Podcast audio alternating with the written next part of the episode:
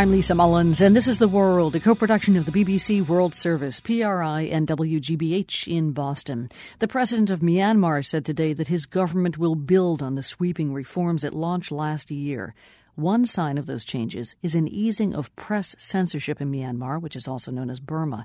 The president has even talked about the importance of the press as a social watchdog, quite a change from a half-century of authoritarian military rule.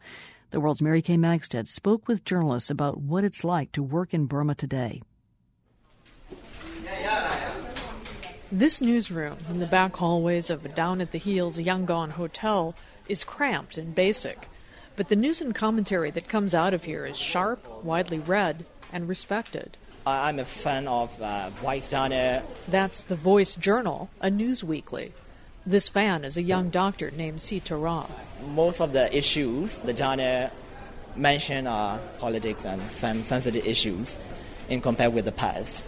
The Voice was among the first news organizations to try pushing the boundaries when it started publishing about seven years ago. Zeya Thu is deputy editor. He says things started loosening up around the two thousand ten elections, but have accelerated over the past six months since pro-democracy opposition leader Aung San Suu Kyi, who spent all but seven of the past twenty-three years under house arrest, met with President Thein Sein. Even after the election, we write about the Aung San Suu Kyi and put our photo on the front page, and then we have been banned. But two months later, we can publish Aung San Suu Kyi photo anywhere and any size. She becomes the cover girl. I've been seeing that, yes. How, how does that feel to you as an editor and as a journalist? Of course, we have to be responsible for our content, but we want to write everything, you know.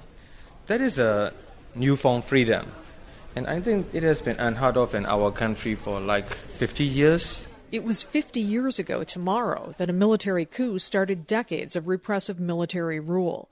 For much of that time, all of Burma's media were government-run, and most of the broadcast media still are. Editor Thiha Saw, who's sixty, once served as foreign news desk editor for the government wire service. He got kicked out after supporting the nineteen eighty-eight pro-democracy movement. But by then, the government was starting to give licenses to privately owned publications.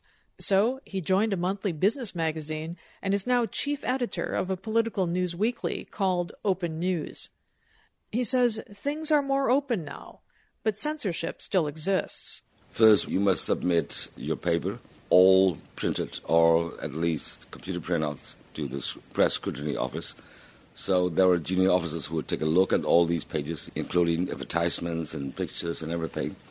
And they would scrutinize every single page. And then when they saw something they didn't really like, we were told to take out or change and reformat the pages, et cetera. What's different, he says, is that fewer publications need to submit to pre-publication censorship. Political magazines like his still do. He says about ten percent of his content still gets spiked, which is better than when whole editions were scrapped, and articles now sometimes make it through that are critical of some government policies. Thiha Saw says the government recently told editors it's considering a new media law that would abolish pre-publication censorship completely.